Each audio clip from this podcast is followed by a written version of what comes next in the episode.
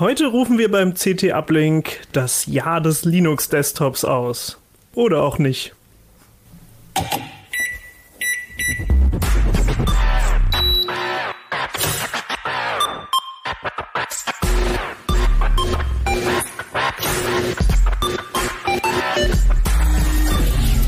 c't uplink. Auch dieser Uplink hat einen Sponsor. Deswegen jetzt erstmal ein paar Infos von unserem Sponsor. Diese Woche haben wir wieder NordVPN als Sponsor. Ein VPN ist perfekt, um sicher und privat im Internet unterwegs zu sein.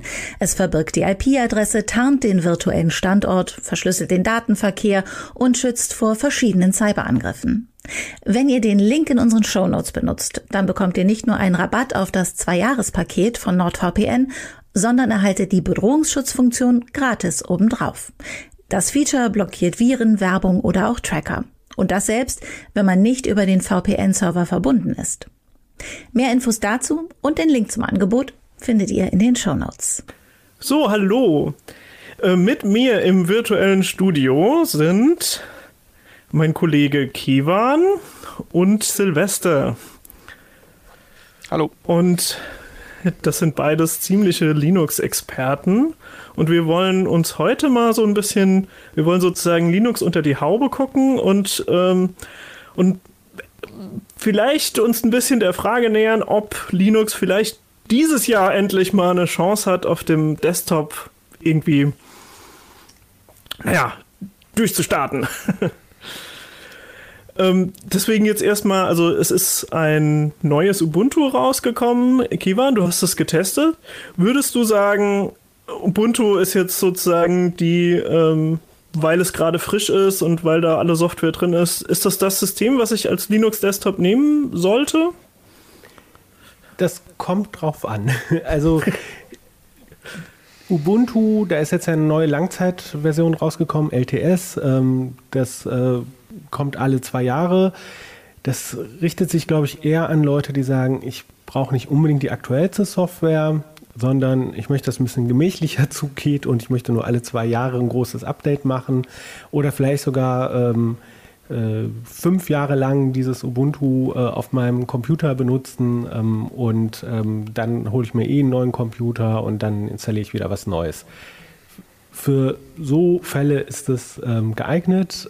Ich muss gestehen, auf einer Kiste bin ich immer auch so konservativ, das streiten mich dann auch manchmal mit Sylvester ein bisschen, der genau das Gegenteil, glaube ich, macht. Und ich finde das dann tatsächlich so entspannt, okay, das ist hier meine Arbeitsmaschine, da es ist alles ein bisschen angestaubter mit zunehmender Zeit. Ne?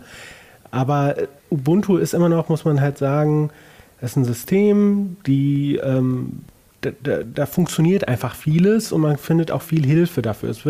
Ubuntu wird auch oft in der Szene so kritisiert, aber wenn man einfach loslegen will und es akzeptiert, dass es nicht so aussieht wie bei Windows mit dieser Startknopf unten links und diesem Startmenü, sondern es ein bisschen anders ist, eher so wie bei einem Tablet, dann ist das ein total tolles System, mit dem man gut arbeiten kann, wo auch viele Sachen funktionieren, pragmatisch deswegen kann ich das auch empfehlen, aber es gibt natürlich auch viele tolle andere Linux-Systeme.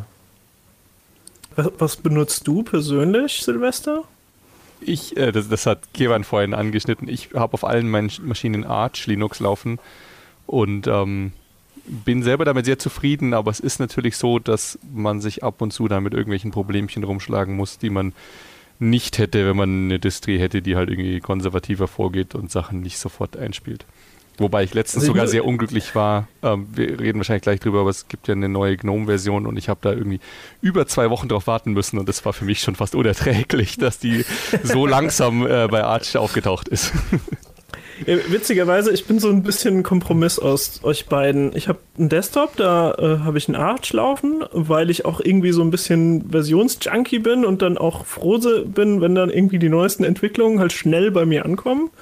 Deswegen war das klar, ich will irgendwie Rolling Release haben und Arch fand ich cool, weil du halt irgendwie relativ direkt an den Entwicklerversionen dran bist. Also vieles funktioniert einfach so, wie es die Ursprungsentwickler von Bibliotheken und so vorgesehen haben. Und es ist nicht so sehr alles nochmal umgebogen in den Stil einer bestimmten Distri.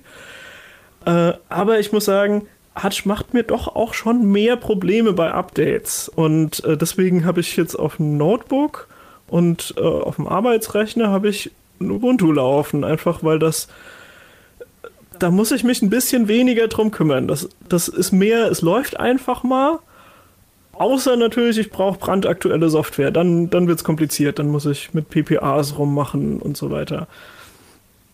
Aber also für mich ist das jetzt irgendwie ein guter Kompromiss, dass ich halt sage, sozusagen den einen Rechner, um den ich mich auch kümmern will, da habe ich dann die Rolling Release Distribution und ansonsten Ubuntu als Arbeitspferd, so.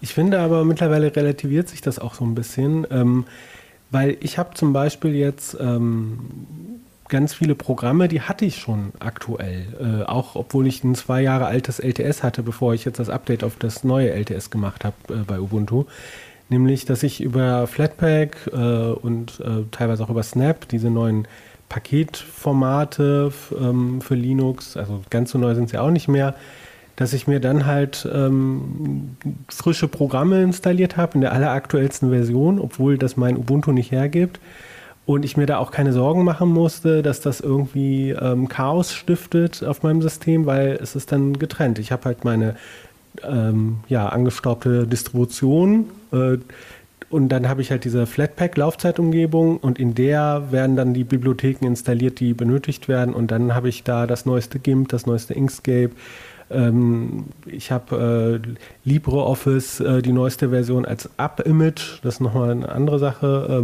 das ist quasi eine Datei, die lädt man runter, da ist dann alles drin und startet und so ist es halt auch nicht mehr so ganz krass, dass man sich wie früher irgendwie entscheiden musste, will man so ein abgehangenes Debian, was angeblich super stabil ist oder keine Ahnung, Fedora, was ja auch alle halbe Jahre ein Update macht und immer sehr frisch dran ist, ja. Also vielleicht nochmal für diejenigen, die den Kontext mit diesen Paketformaten nicht so kennen, die bringen sozusagen die nötigen Bibliotheken, also die Dependencies, bringen die im Paket gleich mit und dann riskiert man sozusagen, dass vielleicht eine Bibliothek sozusagen zweimal läuft, aber das ist so voneinander abgetrennt, dass die sich nicht in die Quere kommen können und damit umgeht man solche Dependency-Probleme, wo dann irgendwie der Paketmanager ansonsten mal sagt, ich kann das nicht installieren, weil das braucht eigentlich die Bibliothek als Dependency, aber dein anderes Paket, was du mal installiert hast, das will eigentlich eine andere Version und jetzt weiß ich nicht, was ich machen soll. Löst das mal per Hand. Das ist ja irgendwie schwer zu lösen für viele Anwender und diese gekapselten Formate, die sollen dieses Problem lösen. Aber warum gibt es denn eigentlich so viele davon? Also ich weiß ja nie, soll ich dann die gleiche Software als App-Image, als Snap oder als Flatpak installieren? Also irgendwie, warum gibt es da so 3 Formate? Also ich glaube, Keywan kann mich da vielleicht korrigieren, ne? Aber es gibt vor allem deswegen so viele Formate, weil es ja auch aus Entwicklersicht Vorteile von diesen Formaten gibt und da so ein bisschen... Also zumindest in Bezug auf Flatpak und Snap, die halt die jeweiligen irgendwie Vorzüge da größer sehen und halt nicht wechseln wollen, weil aus Distributionssicht oder als Anwendungsprogrammierersicht ist das Schöne ja, wenn ich meine Anwendung als Flatpak ausliefere, dann muss ich mich halt nicht mit rumschlagen, wie mache ich ein Paket für Arch und wie mache ich ein Paket für Ubuntu und wie mache ich eins für Debian und eins für Fedora und sonst was, sondern ich mache halt einen Flatpak draus oder halt einen Snap. Snap ist halt die Sache, die sich Canonical ausgedacht hat. Ich bin da immer so ein bisschen skeptisch, weil Canonical sich historisch sehr gerne irgendwie was Eigenes ausdenkt, was dann ein bisschen anders ist als eine andere Lösung, an der halt alle anderen basteln. Und es dann auch oft nach geraumer Zeit wieder einstampft. Also ich bin mir noch gar nicht so sicher, ob Snap überhaupt langfristig erhalten bleiben wird. Ne? Auch wenn sie jetzt natürlich sagen, nein, auf keinen Fall. Snap hat Vorteile gegenüber Flatpak und so weiter. Da sind wir bei der Betamax versus VHS-Diskussion, aber da würde ich, ich bin da auch eher der Flatpak-Fan so. Ich glaube, Snap ist tatsächlich ein Hauch älter als Flatpak und App-Image ist auch schon, hat schon einiges auf dem Buckel. Aber der Vorteil, oder was ist unterschiedlich von denen? Ne? Bei Flatpak ist es halt so, es ist ein Format, da arbeiten viele Leute dran und man kann dann einen eigenen Server aufsetzen, der dann diese Pakete anbietet, so eine Art App Store, so kann man sich das so ein bisschen vorstellen, vereinfacht gesagt. Ja? Und es gibt auch etwas, was sich so als so de facto Standard etabliert hat, nämlich flathub.org, da kann man hingehen auf so eine Webseite, kann gucken, welche Programme sind da und da findet man eben nicht nur Open Source Apps, sondern auch so Sachen wie Spotify, Microsoft Teams, Zoom, ja, also all diese bösen Apps, ja, die freie SoftwarevertreterInnen halt irgendwie nicht so schätzen, ne? Die kriegt man da ganz easy und das ist eigentlich ganz cool und bei Snap kriegt man die halt auch, aber bei Snap ist es halt so, dass es auch Open Source, aber der Server ist nicht Open Source, ja, und es gibt halt Snapcraft.io, das ist von Ubuntu betrieben. Und das ist auch in der Snap-Anwendung, die ich auf meinem Rechner habe und die Programme installiert und Updates holt, ist das hart reinkodiert, ne, dass sie das von diesem Server holt. Und es ist sogar da reinkodiert, dass mehrfach am Tag zum Beispiel nach Updates gesucht wird. Und dass halt man Updates zwar verzögern kann, weil man zum Beispiel gerade über eine Mobilfunkverbindung online ist oder weil man gerade nicht so die Bandbreite hat, aber irgendwann macht er das Update. Ne, 60 Tage sind es, glaube ich. Und das ist, glaube ich, der Hauptpunkt, die sozusagen diese Hauptkritik an Snap oder das, was eigentlich wesentlich ist, ist halt das Canonical möglicherweise sich da sozusagen als Flaschenhals, Monopolist, wie auch immer man das nennen will, ne, platzieren könnte, ja, wenn das halt alles so zentral ist. Und diese Flatpak-Lösung ist halt eben dezentral. Es gibt zum Beispiel auch ein Flatpak von Fedora, wo man sozusagen, wenn man die Fedora-Linux-Distribution verwendet, dann von dort aus, oder jede andere Person, oder Elementary hatte selber auch was aufgesetzt, wo man auch sozusagen spenden oder bezahlen kann für Apps. Das ist halt dieser Unterschied, dezentral versus zentral. Also bei den Mobilbetriebssystemen, also Android und iOS, da ist ja das Argument für den zentralisierten App Store immer, dass dann halt die Hersteller, also Google und Apple, irgendwie eine kuratierte Liste eigentlich rausgeben. Also dass die irgendwie Sicherheitsprüfungen machen und dass die gefährlichen Sachen von den unbedarften Anwendern fernhalten. Wir wissen, das funktioniert nur so mittelmäßig gut, also wahrscheinlich werden da schon schlimme Dinge immer wieder entfernt, aber manchmal rutscht dann doch was durch und so, also so ganz 100% ist das nicht. Ist das bei Canonical auch so? Also sind im Snap Store die Anwendungen dann irgendwie geprüft? Gucken die da drauf, dass da security-mäßig, also zum Beispiel keine Trojaner oder so in den Paketstore kommen?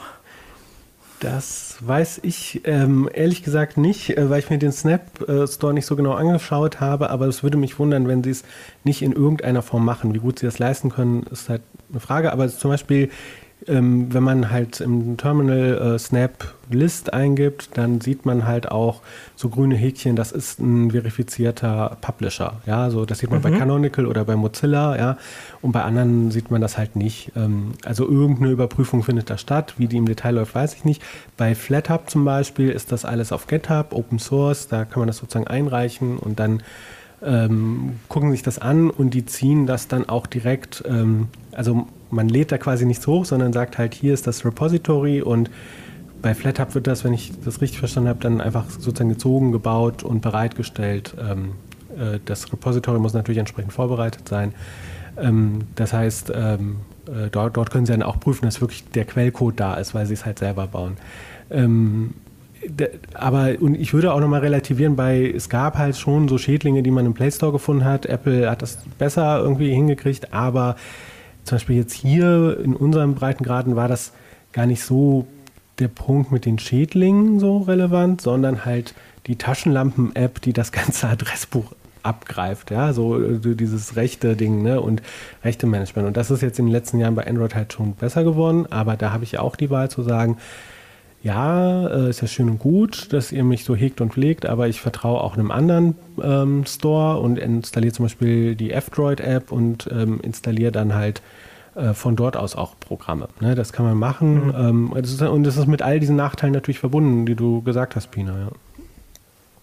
Also ich finde das einen ganz wichtigen Punkt, weil also ich bin auch skeptisch gegenüber diesen ganzen Snap, Flatpak, AppImage. Ich habe da bei allen Bauchschmerzen und das zentrale oder mein zentraler Kritikpunkt ist so ein bisschen dieses, wer denn dafür verantwortlich ist. Und mir geht es jetzt nicht so sehr, dass da keine Sicherheit, also keine Malware irgendwie in dem Store landet, sondern dass das Ding einigermaßen aktuell gehalten wird, dass ich halt nicht aus Versehen irgendwie irgendeine Software mit einer steinalten Library fahre, weil ich halt irgendwie, also weil der Entwickler sich nicht mehr drum kümmert und ich überhaupt keinen Überblick mehr habe, welche Software eigentlich welche Library-Version benutzt.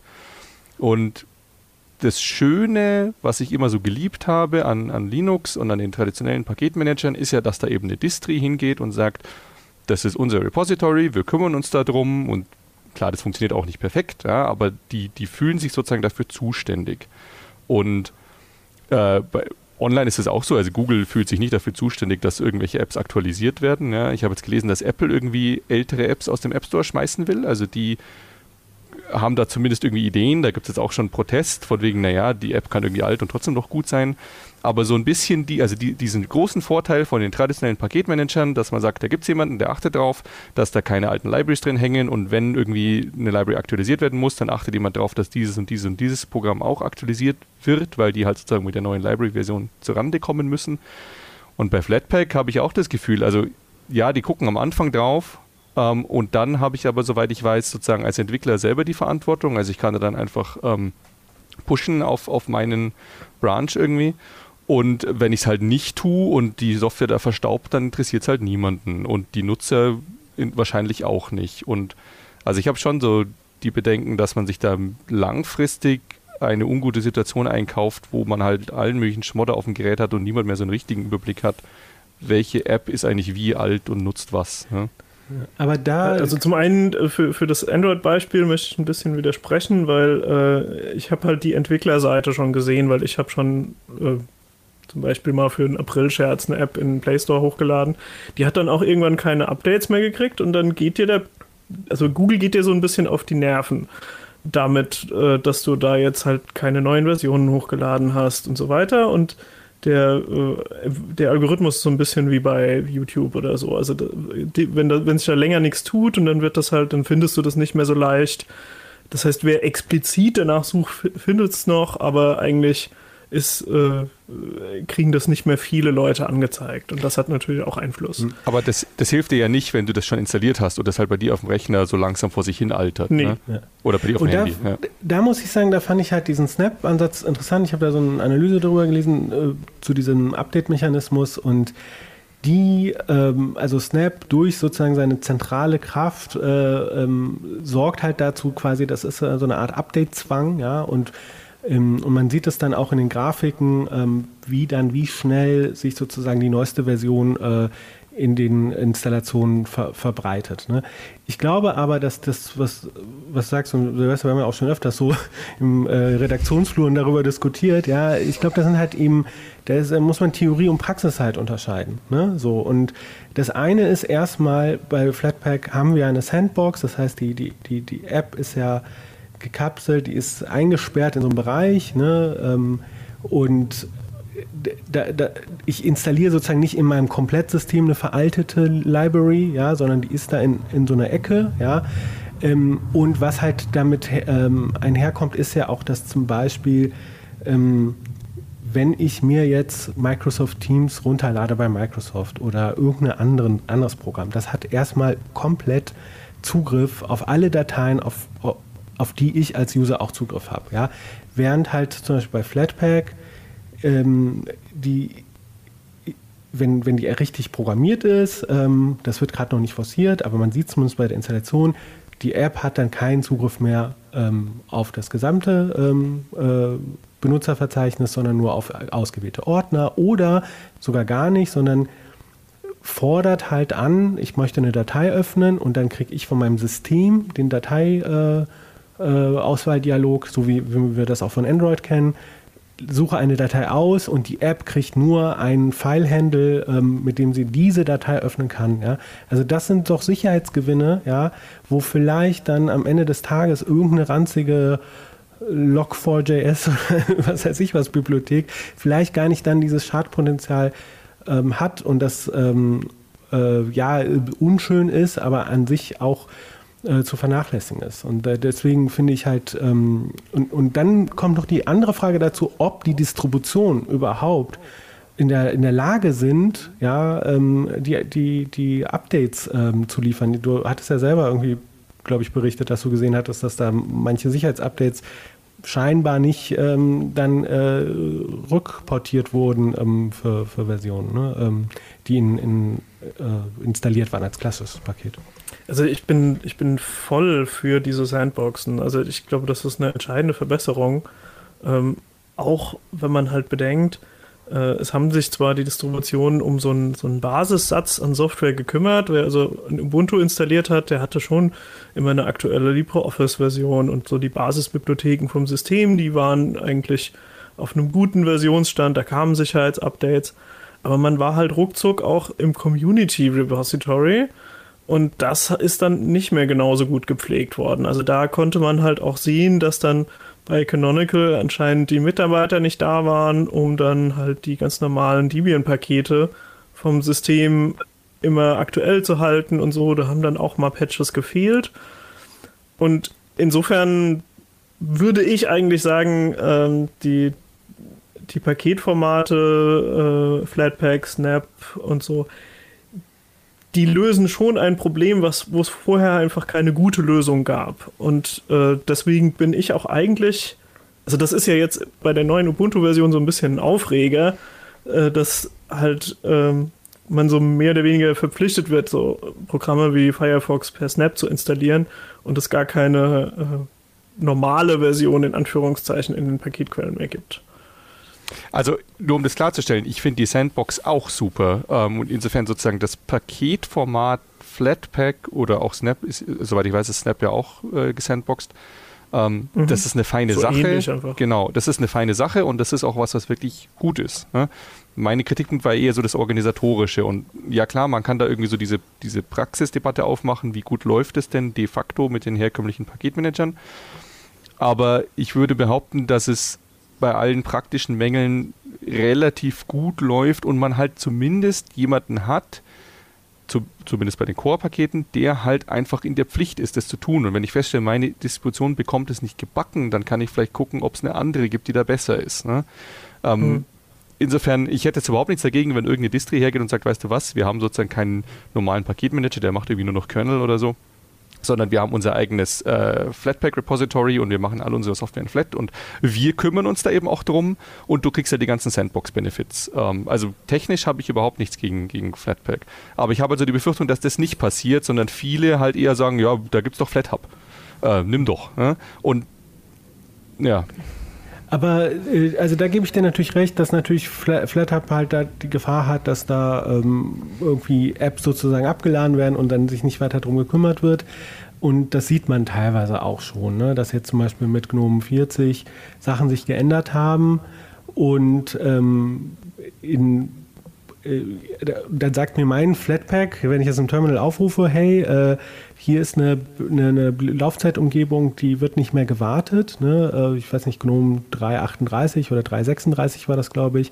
Und dann gibt es aber ein paar Programme, die halt das noch als Dependency, als Bibliothek oder als Abhängigkeit verwenden. Also nicht als Bibliothek, sondern so als, ja doch, das ist, glaube ich, eine Bibliothek oder anyway. Ihr wisst, was ich meine. Aber die Sache ist, genau, es gibt ja zum Beispiel Distributionen, die anfangen, eigene Sachen zu machen. Also Canonical mit dem Snap Store oder zum Beispiel Fedora, die ja auch ein eigenes Flatpak-Repository haben oder Elementary, die das ganz stark machen. Ja,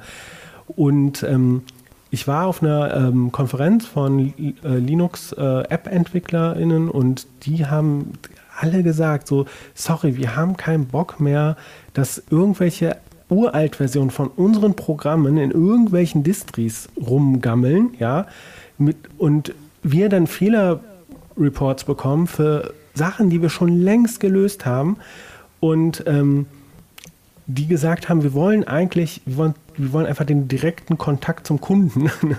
Also wir wollen unsere Apps direkt zu den Usern bringen und deswegen befürworten die sowas halt. Und wir wollen auch, dass sozusagen unsere Apps so wie wir sie möchten sozusagen bei den Leuten ankommen und nicht da noch rumgeprutscht wird und aber wir dann die Fehlermeldung bekommen. Ne? Ja. Also ich meine, ich kann das nachvollziehen, aber nur für mein Verständnis, weil das läuft ja, dieser direkte Kontakt läuft ja auf Flathub raus im Wesentlichen, weil wenn ich sage, meine Distri hat ihr eigenes Repository, dann habe ich ja zumindest aus Entwicklersicht wieder den Middleman und habe eben nicht direkt Einfluss darauf, welche Version sie wann ausspielen, oder?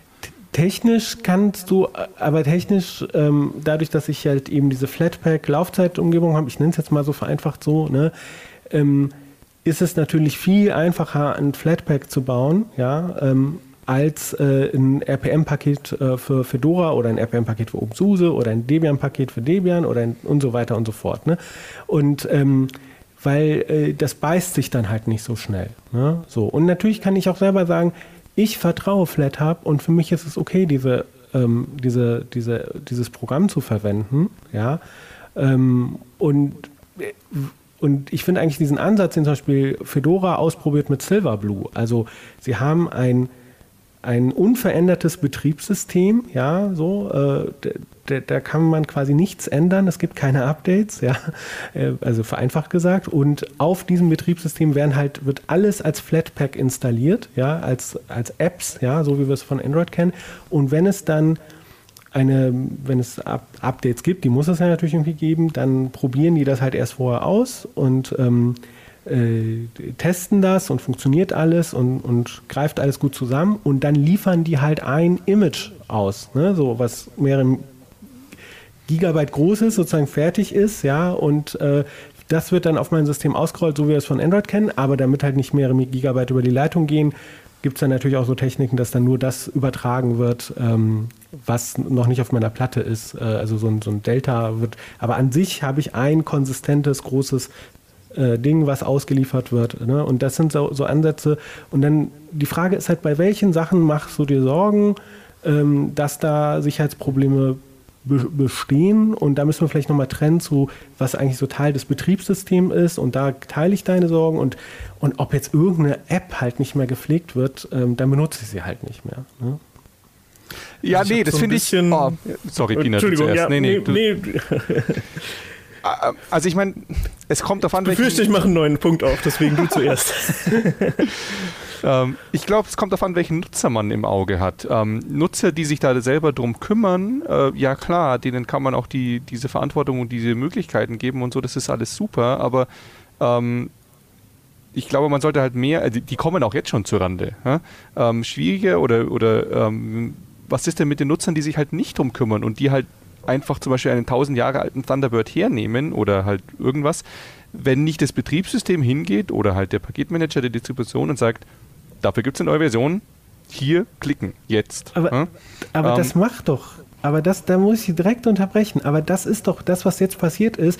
Ich habe irgendwie der Nachbarin von meiner Mutter ein Ubuntu installiert und die wird halt, das ist auch ein LTS, ja, so, und die wird halt bis in alle Ewigkeit diese Firefox-Version verwenden, die in diesem Ubuntu drin ist, ja. Und sowas wie Flatpak oder Snap würde halt dafür sorgen, dass sie halt schneller eine neuere, aktuellere Version bekommt. Genau an solche Sachen denke ich. Und ja, weil, okay, vielleicht blödes Beispiel von mir, weil Mozilla sich halt auch gut um Firefox und Thunderbird kümmert tendenziell, aber eben irgendeine alte Desktop-App, die halt nicht von irgendeiner großen Firma ist, die einen Ruf zu verlieren hat oder so, sondern von irgendeinem Entwickler, die dann halt hergenommen wird und der Entwickler hört auf, die zu maintainen und dann wird die halt 1000 Jahre lang hergenommen und niemanden stört und niemand fühlt sich zuständig und die Nutzer, die eben gucken könnten, so ja stimmt, die hat schon ewig kein Update mehr gehalten, in der Kommandozeile beschwert sich vielleicht auch irgendwie Flatpak und sagt, gucke mal, das ist nicht mehr supported, die sehen das nicht, weil sie es auch nicht auf der Kommandozeile hernehmen und wenn sie es sehen würden, dann würden sie es wahrscheinlich ignorieren, also ich sehe da halt so ein bisschen dieses Problem, was es, ich nenne das, also es gibt ja diese NPM-Hölle, hä? Wenn ich mir auf NPM als Entwickler irgendwas installiere, dann rotzt mir NPM auch her, 1000 Pakete installiert, listet auf, wie viele known Security Holes da drin sind und ich denke mir so, boah, der Punkt, dass ihr das überhaupt auflisten müsst, zeigt schon, wie groß das Problem geworden ist. Und der normale Nutzer, bei einem Entwicklersystem wie NPM kann ich noch sagen, okay, der Entwickler muss sich damit drum kümmern können, der muss das nötige Know-how haben. Der normale Nutzer muss es nicht. Und der sollte es auch nicht. Ja? Aber ich würde mal zur Frage stellen, in wie viele verwaiste Pakete, und da können wir auch einen Punkt dran machen an das Thema, aber wie viele verwaiste Pakete sind in Universe drin, wie viele verwaiste Pakete sind im Debian Repository drin, und mir geht es halt tatsächlich um Apps, also so irgendwas, womit ich was mache, und dann merkt man auch irgendwann, wenn es nicht mehr geht. Ne? Ja. Ja klar, also das ist wieder der Praktikpunkt. Ich möchte an der Stelle einfach nochmal so ein bisschen auf die Entwicklerseite verweisen, weil ich mache halt manchmal diese Programmierartikel und dann schreibe ich selber irgendeine Software und dann habe ich manchmal einfach das Problem, ich habe die Software bei mir getestet, das ging, und was ich dann eigentlich machen muss, ist, ich muss sozusagen mein System wegwerfen und alles nochmal von Null auf durchtesten, weil einfach bei meinem während dem Programmieren habe ich halt öfters mal so ein Hin- und Herarbeiten, mal eine andere Dependency installiert und so. Und ja, jetzt funktioniert's, okay, dann mache ich jetzt mit der Version weiter. Und dann ist mein System immer so ein bisschen zugemüllt. Und also wenn Entwickler ordentlich arbeiten, dann machen die das auch. Dann setzen die sozusagen einmal neu auf und checken, ob das dann auch alles sozusagen von Null auf geht, ob sich das sozusagen bootstrappen lässt. Und dieser Vorgang, also dieses Bootstrappen und nochmal Durchtesten der Software, das ist ganz ähnlich wie ein Flatpak oder ein Snap zu bauen. Weil du im Prinzip ja bei beiden Formaten hast du quasi nur so ein absolutes Basissystem, was drunter liegt, und baust dann eigentlich alles in dem Paket da drauf auf, und das Paket muss dann irgendwie so eine Kombination von diesen Bibliotheken und der Software sein, die dann zusammengeht. Und wenn ich das mal getestet habe, dann ändert sich ja auch danach nicht mehr viel dran. Das heißt, für Entwickler ist das tatsächlich so, dass sie halt die Menge an Tests, die sie machen müssen, um wirklich etwas zu haben, was bei allen Anwendern funktioniert und nicht nur bei 90%, die ist halt deutlich geringer. Deswegen denke ich, das wird kommen. Das ist eigentlich. Ich glaube auch, das wird kommen. Ich wollte noch, also eins wollte ich noch kurz sagen, wie gesagt, technisch habe ich ja gar nichts gegen Flatpak, wobei das auch nicht nötig ist. Also es gibt ja Distributionen, die das zum Beispiel einfach in ihren Paketmanager eingebaut haben. Ich habe vor einer Weile NixOS getestet. Der Paketmanager Nix, der macht auch genau das Gleiche. Der löst halt die Abhängigkeiten einzeln auf, und wenn zwei Programme dieselbe Bibliothek in unterschiedlichen Versionen brauchen, dann kriegen sie die halt in unterschiedlichen Versionen. Ne? Also das ist natürlich eine feine Sache. Das ist auch was eben Flatpak und Snap super liefern. Ich glaube auch, es wird kommen, wie du sagst, weil es einfach für die Entwickler viel einfacher ist, ein Flatpak-Paket zu bauen, anstatt, und vielleicht noch ein Snap, anstatt halt irgendwie 12 Distributionen. Aber ich mache mir halt Sorgen in Bezug auf wie das sich organisatorisch entwickelt. Und ich glaube, das kann sich auch organisatorisch gut entwickeln, aber da muss man halt drauf achten und sollte aus vergangenen Fehlern lernen. Und momentan habe ich nicht so wirklich das Gefühl, dass das sonderlich ernst genommen wird. Ja? Vielleicht auch, weil es einfach noch nicht so groß ist. Ja? Schauen wir mal. Also ich bin so ein bisschen auf der Flatpak-Schiene. Ich glaube, das ist das, was im Moment am aussichtsreichsten ist. Also das ist quasi nicht... Snap ist so ein bisschen Zuseher des Reich des Bösen, auch wenn das wahrscheinlich in der Praxis gut funktioniert. Aber man weiß halt nicht, ob man Canonical so als einzelne Firma gut vertrauen kann. Und ich habe das Gefühl, bei Flatpak muss man das ein bisschen weniger. Und AppImage scheint mir technisch nicht ganz auf dem gleichen Level zu sein. Also ich habe das Gefühl, Flatpak ist ein bisschen, habe ich in der Praxis wahrscheinlich ein bisschen weniger Probleme. Es fügt sich ein bisschen besser in das System ein, auch optisch und so. Und ich würde nochmal ergänzen, also es gibt... Also die Vorteile, wir haben jetzt ganz viel über diese Nachteile diskutiert und sind, glaube ich, ein bisschen tiefer eingestiegen, als wir vielleicht geplant haben, aber die Vorteile sind natürlich auch für EntwicklerInnen, dass die halt, ich baue halt eins, ne, und das läuft auf allen Systemen. Ne, das kann dazu führen, dass es halt mehr Anwendungen gibt für Linux, ja, von populären Sachen. Vielleicht werden wir dadurch, wenn sich das gut etabliert, irgendwann auch mal diese...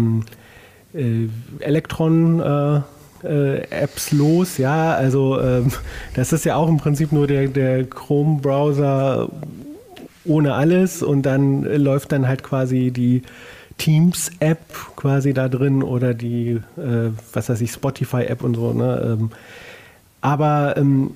Es führt aber auch zum Beispiel dazu, ich kann, also ich bin ja so jemand, der sehr gerne GNOME benutzt, aus Geschmacksgründen, ja, so, aber zum Beispiel mein Lieblings-PDF-Programm ist Okular vom KDE-Projekt, ja, und natürlich konnte ich früher auch irgendwie das installieren, Okular, und dann musste ich halt überlegen, kommen jetzt diese ganzen KDE-Bibliotheken, und jemand, der eine GNOME-Anwendung installieren wollte, aber KDE benutzt, hat genau das gleiche Problem in die andere Richtung. Und dann sieht das, was ich eine Datei öffne, dann sind bei GNOME überall meine Lesezeichen drin und bei den KDE-Anwendungen aber nicht und so. Und jetzt durch Flatpak zum Beispiel und diese Schnittstellen, die da geschaffen werden, diese Portals, ja, ist das so, ich gehe in Okular, sage ich Datei öffnen, und dann öffnet sich mein GNOME-System-Datei Dialog mit meinen Lesezeichen, kann ich direkt klicken, hier der Ubuntu-Artikel und dann da die PDF und mach die auf. Also das heißt, ich habe da auch als Nutzer wirklich was, weil sozusagen wo man ganz lange immer darüber diskutiert hat, wie kann es einheitlicher aussehen und so, das wird dadurch halt tatsächlich verwirklicht, und gleichzeitig erhöht sich die Sicherheit, hoffentlich. Ich fand übrigens das Stichwort Electron super, also weil das ist, glaube ich, auch so ein Punkt, warum es kommen, also hoffentlich so kommen wird, wie Pina sagt, mit wahrscheinlich Flatpak oder so, weil die Alternative ist wahrscheinlich, dass die ganzen Entwickler sagen, ja, das ist mir zu kompliziert, dann mache ich halt eine Web-App und packe Electron drumherum. Und das ist nochmal deutlich problematisch. Ja? Ein Kumpel von mir hat letztens seinen Laptop aktualisiert und hat gemeint, da hat der Paketmanager halt gesagt, ich habe hier 4 verschiedene Electron-Versionen, die ich jetzt mal aktualisiere. Und das ist nicht, was man haben will. Ja? Und keine von denen ist so aktuell wie der Browser, den man hernimmt. Also das ist für den Fuß alles. Und insofern, ja, wahrscheinlich ist Flatpak einfach mit Abstand das Beste, was man haben kann. Ja. Ich benutze YouTube Music. Da gibt es eine Electron-App dafür.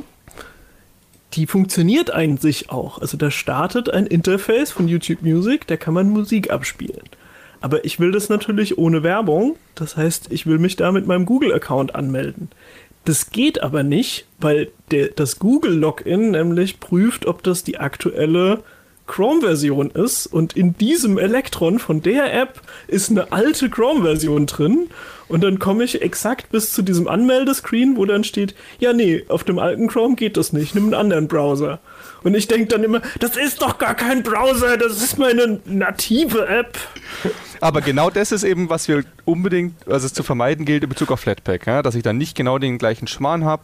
Ich habe halt irgend so eine nischige App, die jetzt nicht irgendwie im Schlaglicht steht, so wie Firefox oder so, und die macht halt liefert irgendeinen Schotter aus, und solange es ihr nicht selber auf die Füße fällt, weil halt irgendwie die Google-Anmeldung nicht funktioniert oder so, sondern da nur irgendwelche ekligen Sicherheitslücken drin schlummern, die aber niemanden stören, wird die halt auch nicht aktualisiert. Ne? Ja, hoffen wir, dass es nicht so kommt. Aber es bleibt halt auch auf sie begrenzt. Also ich meine, die Sandbox ist eine feine Sache, aber ich würde mich nie darauf verlassen, schon allein, weil das ist halt eine Sandbox und nicht irgendwie eine VM, ne? Dass man da nicht rauskommt. Also das ist eine schöne zusätzliche Verteidigungslinie, aber zu sagen, und deswegen ist es mir total egal, was für eine Rotz ich auf meinem System habe, weil das ist ja alles in der Sandbox, so sehr vertraue ich dem nicht. Ne?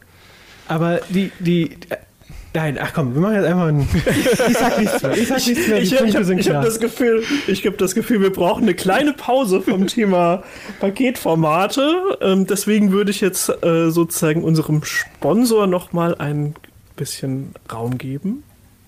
Diese Woche haben wir wieder NordVPN als Sponsor. Ein VPN ist perfekt, um sicher und privat im Internet unterwegs zu sein. Es verbirgt die IP-Adresse, tarnt den virtuellen Standort, verschlüsselt den Datenverkehr und schützt vor verschiedenen Cyberangriffen. Wenn ihr den Link in unseren Shownotes benutzt, dann bekommt ihr nicht nur einen Rabatt auf das 2-Jahres-Paket von NordVPN, sondern erhaltet die Bedrohungsschutzfunktion gratis obendrauf. Das Feature blockiert Viren, Werbung oder auch Tracker. Und das selbst, wenn man nicht über den VPN-Server verbunden ist. Mehr Infos dazu und den Link zum Angebot findet ihr in den Shownotes. Ja, ich wollte zum Wiedereinsteigen eine kleine Geschichte erzählen. Und zwar, ich habe ja diesen Rechner mit Arch und da kam ein Update. Ich habe Updates installiert. Und nach dem Neustart hatte ich plötzlich, also mein Hintergrundbild war weg und alle möglichen Apps, die ich mit einem dunklen Theme ausgestattet hatte, waren mit einem hellen Theme. Und zwar hing das mit einem Update auf GNOME 42, auf die aktuelle Version zusammen. Keywan, was steckt da dahinter? Das nächste Aufregerthema, Libadwaita. Und zwar, Adwaita ist das Standard-Theme seit GNOME 3 gewesen und die GNOME-EntwicklerInnen haben irgendwann gesagt, wir nehmen jetzt dieses Adwaita-Theme, machen das Standard-GTK-Theme und das ist dann für GTK-Anwendungen, die nicht zu GNOME gehören, ne? Und die müssen sich da nicht Sorgen machen, dass das GNOME-Projekt irgendeinen Quatsch wieder anstellt.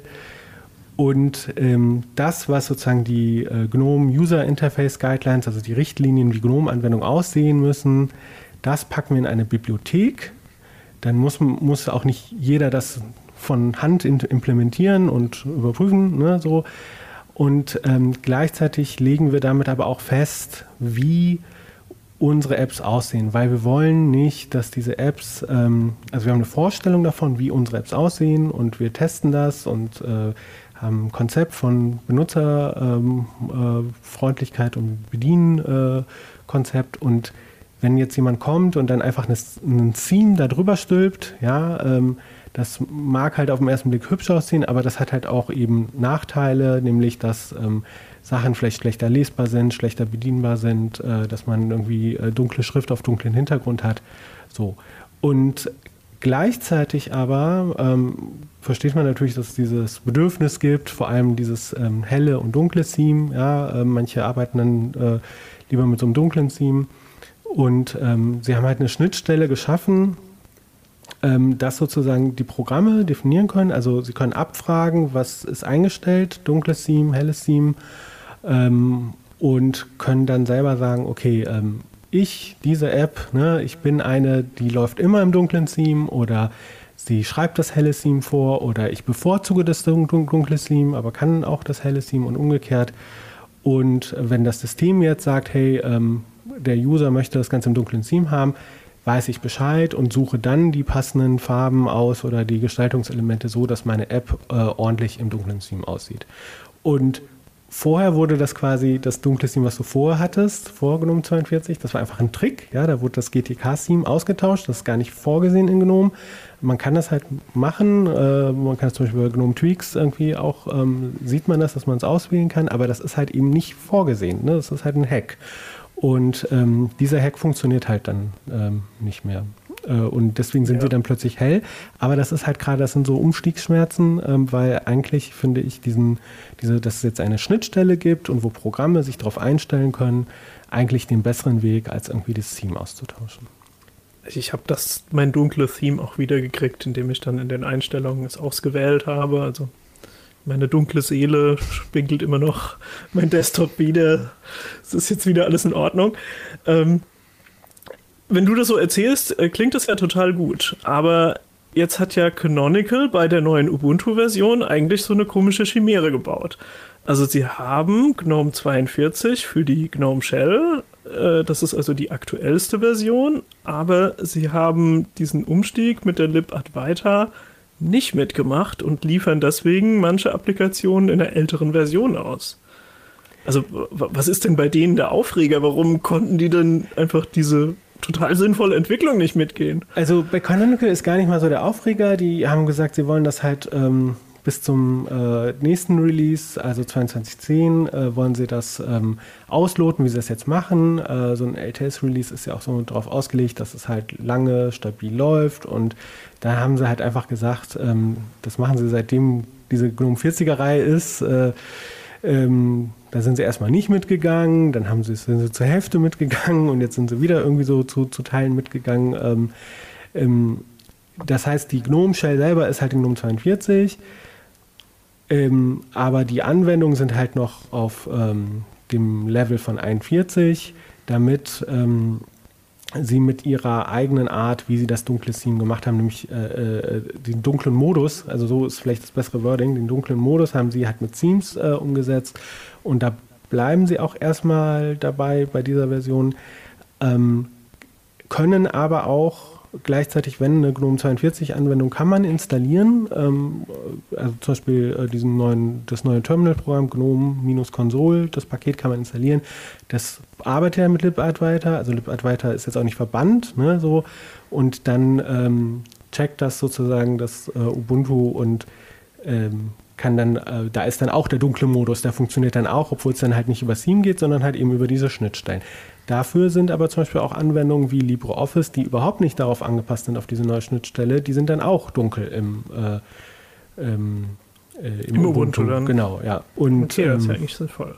Genau, also das ist halt eben so ein Ding, und die müssen jetzt halt einfach überlegen, ob sie jetzt dann bei ihrem Yahoo-Theme bleiben oder ob sie das so umbasteln, dass es halt eben mit dem Neuen funktioniert. Und ich glaube, weil halt eben Canonical auch nur begrenzt Ressourcen in den Desktop investiert, also sie machen viel so Server, Cloud und all so ein Kram, dass sie wahrscheinlich dort, glaube ich, mitgehen werden, einfach weil es halt weniger Aufwand für sie ist, weil jede Anpassung, die sie selber machen, kostet für sie Aufwand, und das hat man ja auch in den vergangenen Jahren gesehen, diese Anpassung von Canonical an Ubuntu versus dem Standard-GNOME werden immer geringer oder werden so umgesetzt, dass das sehr geringer Aufwand ist, nämlich zum Beispiel durch GNOME-Erweiterungen.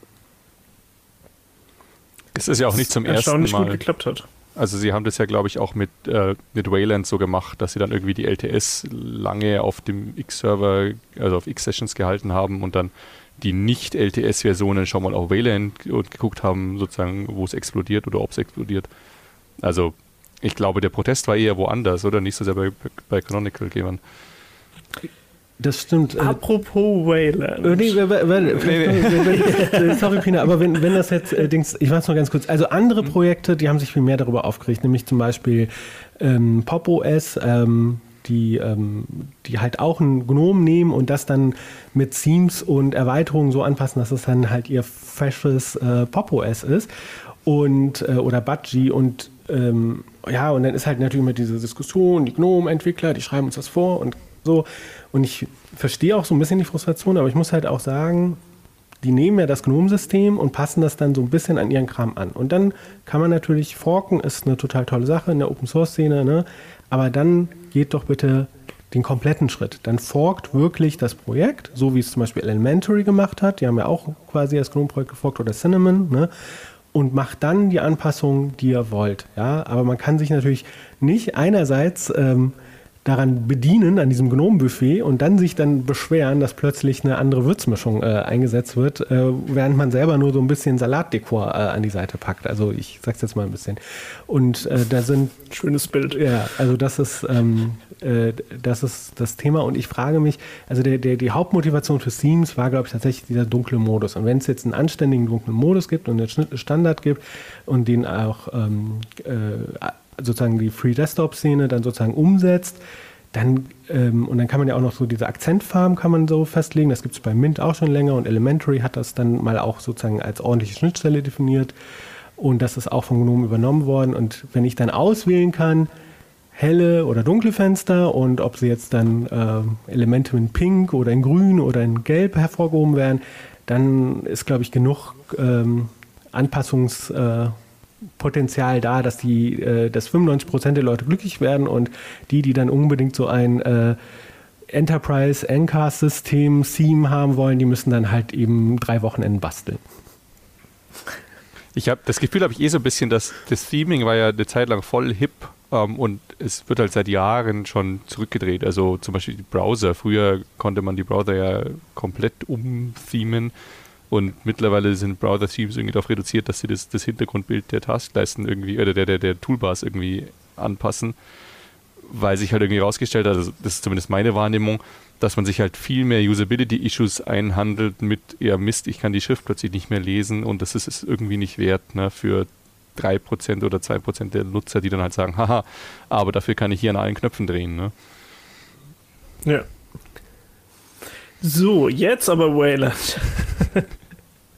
Och nö. Weil, dann sind wir sozusagen beim letzten Aufreger bei Ubuntu 22.04. Nämlich, das ist eigentlich angetreten, auch Nvidia-Karten unter Wayland zu betreiben. Und das scheint ja dann irgendwie doch nicht so richtig geklappt zu haben. Und jetzt wurde es ausgeliefert, irgendwie mit einem Patch, wo das wo zumindest der X-Server wieder Default ist. Was ist denn da genau passiert? Vielleicht solltest du erstmal erklären, was überhaupt X-Server und Wayland sind, Keywan. Ne? Okay, also ich versuche es ganz einfach zu machen und da sind so ein paar Ungenauigkeiten, werden jetzt da drin sein, aber das dient der Verständlichkeit. Das ist dann was für die Kommentare auf YouTube. Genau. Da kann man sich dann austoben, um dann Keywan richtig zu stellen. Genau. Also, aber bitte mit guter Erklärung, ja? Genau, also bei Linux ist ja vieles so modular aufgebaut und die grafische Oberfläche sozusagen, da gab es dann halt traditionell diesen X-Server, der sich sozusagen darum gekümmert hat, dass die Bilder sozusagen auf dem Monitor erscheinen. Ne? So die Programme haben dann mit dem X-Server kommuniziert und der X-Server hat das dann mit der Grafikkarte kommuniziert. So ganz vereinfacht gesagt. Dann kamen natürlich noch viele andere zusätzliche Bibliotheken für 3D und dies und jenes. Ne? So, und das Ganze. Und dann hat man gemerkt, das funktioniert dann auch nicht so gut. Dann durften dann doch auch Programme direkt irgendwie in den Grafikkartenspeicher schreiben und es entstand halt ein Moloch. Ja? Und irgendwann kam halt so die Idee, müssen da mal ein bisschen aufräumen und das anders machen und hat sich dann daraus hat sich sozusagen dieses Wayland entwickelt. Das ist einerseits ein Protokoll, über den halt sozusagen Sachen kommunizieren können, die etwas anzeigen wollen. Und das ist aber auch, sind auch Bibliotheken. Ja? Aber es gibt dann halt quasi nicht mehr einen Wayland-Server, so wie es halt irgendwie den X-Server gab, sondern das ist dann eingebaut zum Beispiel in der GNOME Shell oder bei Keywan, also von KDE. Die sozusagen die vorher waren das getrennte Komponenten, also GNOME hat mit X kommuniziert. Und jetzt ist aber, nimmt GNOME halt, die GNOME Shell so ein bisschen auch die Rolle von dem ein, was der X früher gemacht hat, nämlich er ist ein Wayland-Kompositor. So. Und das... dann kommt das Problem Nvidia-Treiber nämlich mit rein. Genau. Wir haben bei dieser coolen neuen Architektur, wo irgendwie viel direkter gearbeitet wird, haben halt die Kernel-Entwickler gesagt, ja, schreib das doch einfach hier an dieser Stelle beim Grafikkartentreiber mit rein. Aber Nvidia wollte sich nicht in die Karten gucken lassen und deswegen war dieser Binärtreiber, den Nvidia so halb an der GPL V2 vorbei irgendwie dann doch mit dem Kernel zusammenbandelt, mit dem ging das nicht. Das heißt, in der Praxis, Leute mit Nvidia-Grafikkarten konnten das coole neue Wayland die ganze Zeit nicht benutzen, weil sie eigentlich festgelegt waren, den X-Server benutzen zu müssen. Eigentlich konnten sie es schon benutzen, aber nicht praktikabel, weil ich habe zum Beispiel jetzt eine GNOME-Anwendung und die benutzt GTK und das alles funktioniert super mit diesem Wayland-Protokoll und keine Probleme. Jetzt gibt es aber natürlich auch viele Anwendungen, die noch nicht angepasst sind und immer noch auf den X-Server ausgelegt sind. Und die möchte man ja trotzdem weiter benutzen. Man möchte aber nicht plötzlich irgendwie ganz viele Programme nicht mehr benutzen. Und dafür gibt es halt X-Wayland. Das ist quasi ein X-Server, der in Wayland läuft oder der über Wayland kommuniziert. Und so kann ich halt diese alten Anwendungen trotzdem unter Wayland oder im Wayland-Modus sozusagen verwenden. Und die wurden aber ganz stark bei der 3D-Leistung ausgebremst, wenn, beziehungsweise dieser NVIDIA-Treiber, den du angesprochen hast, und da geht es auch gar nicht um diese Open-Source- oder Nicht-Geschichte, sondern einfach der hat halt eben Programme, die in X-Wayland liefen, halt ausgebremst, was diese 3D-Leistung anging, und der hat auch so ein paar andere Sachen nicht unterstützt oder implementiert, und deswegen war halt war das halt nicht praktikabel nutzbar, weil es halt super langsam war. Und was benutzt vor allem X-Wayland? Spiele. Ne? So, und wofür hat man eine Nvidia-Karte? Meistens Spiele. KI. Ne? Ja, du sagst KI, genau. Ja. Mann, nicht du. Ich weiß. Und das ist halt, genau. Und überraschenderweise gab es dann letztes Jahr, also es ist auch nichts Neues, ja. Und letztes Jahr gab es dann plötzlich irgendwie, da tat sich da was. Und Nvidia hat dieses Problem gefixt und auch noch ein paar andere Anpassungen gemacht, dass eben dieser proprietäre Nvidia-Treiber auch mit Wayland super funktioniert. Und deswegen war halt die große Erwartung, die Spannung, wie wird das jetzt sein? Kann man jetzt als Standard-Desktop unter Ubuntu sozusagen sich diese Wayland, also den Nvidia-Treiber und GNOME in Wayland-Modus verwenden? Ja, und da hat wohl, in der Beta-Version ging das auch, ne? Und wir haben das auch getestet, also ich kann berichten, ja, ich bin ja nicht der große Zocker, ja, ich habe auf irgendeiner dicken Nvidia-Karte, wo ich nicht mal genau weiß, welche Bezeichnung sie hat, habe ich Super Tux Kart in 4K voller Auflösung gespielt, ja, so, genau, das lief auch schön rund, kein Wunder, ne? Das natürlich. Aber jetzt ist halt wohl Nvidia, das kann man auf, ich weiß gar nicht, GitHub oder auf Launchpad kann man das halt nachlesen. Da hat wohl Nvidia Canonical oder das Ubuntu-Team gebeten, doch, wenn der proprietäre Nvidia-Treiber verwendet wird, doch bitte die X-Session als Standard zu verwenden. Aber trotzdem kann man den Nvidia-Treiber mit Wayland unter Ubuntu verwenden. Man muss halt nur was umstellen. Ne? Aber also das haben die ja, nur damit das nicht falsch rüberkommt, nicht gemacht sozusagen, weil sie das prinzipiell nicht wollen, sondern weil es da noch so raue Ecken gibt, oder? Und das klang, also für mich kam es eher so rüber bei der nächsten Ubuntu-Version dann oder so. Ja, irgendwie, also Patches wurden eingereicht und man weiß jetzt, glaube ich, im Moment noch nicht so richtig, wann das jetzt konkret kommt, beziehungsweise wann es halt wirklich alltagstauglich ist. Aber ich habe eine Nvidia-Karte und ich muss sagen, ich freue mich da echt drauf, dass ich dann die endlich mal einfach mit Wayland zusammen benutzen kann und dann nicht immer diese Krücke alter X-Server noch. Und was man vielleicht sagen kann ist, also eine Frage, die vielleicht aufkommt, ist, wenn das doch mit dem X-Server alles bisher funktioniert hat, warum denn da was Neues und warum all diese Umstiegsschmerzen und so, ne?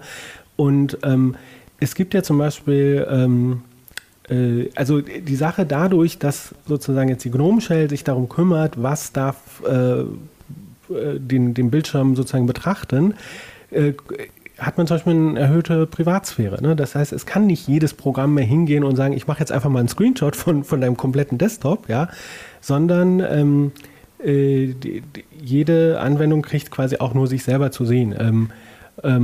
Und das ist halt eine Verbesserung. Und wenn ich jetzt aber zum Beispiel den Bildschirm teilen möchte in einer Videokonferenz, dann fragt mich mein Browser, hey, möchtest du das gestatten? Dann sage ich ja und dann öffnet sich ein Dialog ein Systemdialog, der sagt, was möchtest du denn teilen? Dieses Fenster oder den ganzen Bildschirm?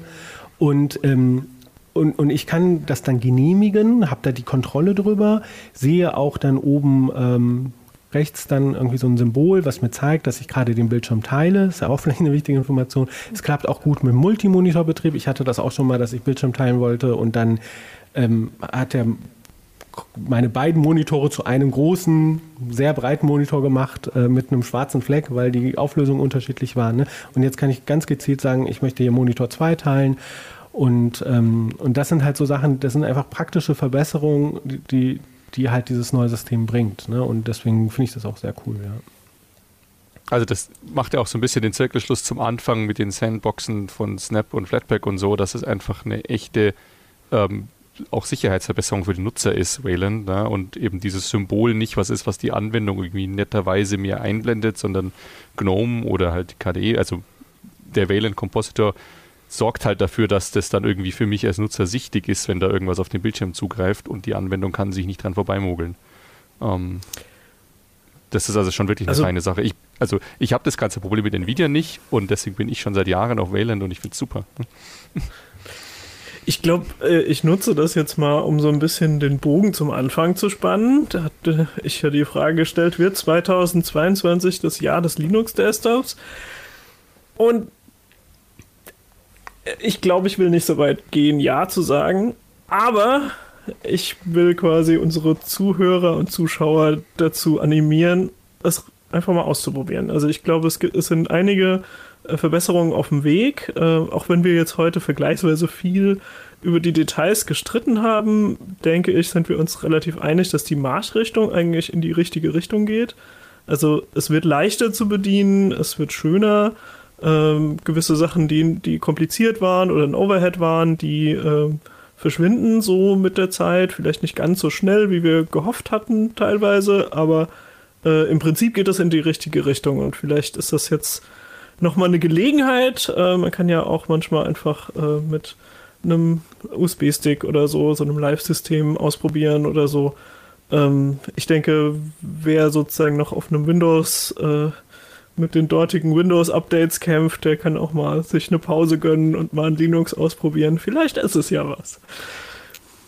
Manche Sachen sind ja ein bisschen hakelig oder man muss sich da orientieren, aber wenn man ein Linux installiert, wird man in der Regel nicht irgendwie durch so einen Datenschutzmarathon geschickt, ja, wie bei Windows-Installationen. Das ist zum Beispiel etwas, was viel einfacher ist. Und also ich habe auch das Gefühl, ich glaube, das ist ein bisschen, was du gemeint hast, Pina, dass das Konzept vom Linux-Desktop sozusagen immer runder und runder wird und die Sachen sozusagen besser miteinander funktionieren und ich würde sagen, mittlerweile schon wirklich an dem Punkt sind, dass es einfach deutlich besser ist als bei Windows zum Beispiel, wo ich immer wieder, da machst du irgendeine komische Ecke vom System auf und hast dann plötzlich so ein Fenster, das sieht halt aus wie von Windows 2000 oder so. Und ich habe schon das Gefühl, also zumindest die größeren Linux-Desktops haben viel mehr so dieses Gesamtbild im Auge, dass es einfach alles miteinander stimmig ist. Und das hat vielleicht nicht mehr so den Frickelscharme von den 2000ern Linux-Desktops, aber so zum Arbeiten ist es wirklich cool. Außerdem, wer unbedingt frickeln will mit einem echt hässlichen Desktop, der findet jede Menge Alternativen. Das Internet ist voll davon. Das stimmt. Aber ich finde so ein modernes GNOME, das ist schon, das kann man sehen. Das ist echt ein schickes System und man muss nur so ein paar Grundkonzepte verstanden haben. Also so ein bisschen Windows-Taste drücken, dann kommt halt die GNOME Shell und dann kann ich was eintippen und so. Wenn man das mal kapiert hat, dann ist man verdammt schnell damit eigentlich. Das gilt ja auch, also ich meine, wir haben jetzt echt viel über Ubuntu geredet und viel über GNOME, aber die KDE-Sachen sehen auch sehr schick aus und es gibt natürlich auch einen Haufen andere Distributionen, wo sie es im Prinzip halt ähnlich darstellt wie bei Ubuntu. Manche sind ein bisschen schneller dran, manche sind ein bisschen konservativer, aber die Techniken, also dieses ganze Wayland-Zeug und Flatpak und Snap und so, das ist alles übergreifend. Ja, Snap ist halt so eine Canonical Ubuntu-Geschichte hauptsächlich, aber die meisten von diesen Entwicklungen sind distributionsübergreifend. Aber da hast du echt recht. Wir haben schändlicherweise KDE heute ziemlich ausgeklammert. Deswegen vielleicht als Aufruf für unsere YouTube-Zuschauer, wenn ihr gerne hättet, dass wir auch mal eine Sendung machen, wo wir uns ein bisschen mehr mit KDE beschäftigen, dann schreibt das doch einfach mal in die Kommentare. Wir gucken dann da rein und würden das dann vielleicht irgendwann im Laufe des Jahres nochmal einplanen oder so. Wenn ihr das wollt. Wenn nicht, wir haben auch noch eine Menge andere Themen.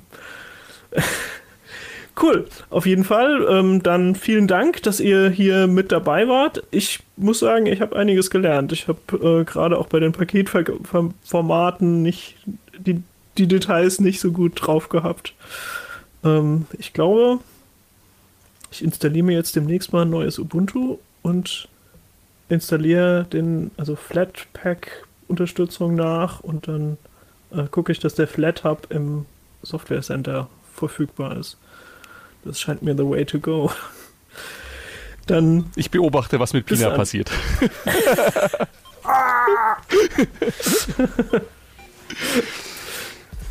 Dann bis nächste Woche, würde ich sagen. Tschüss. Ciao. Ciao.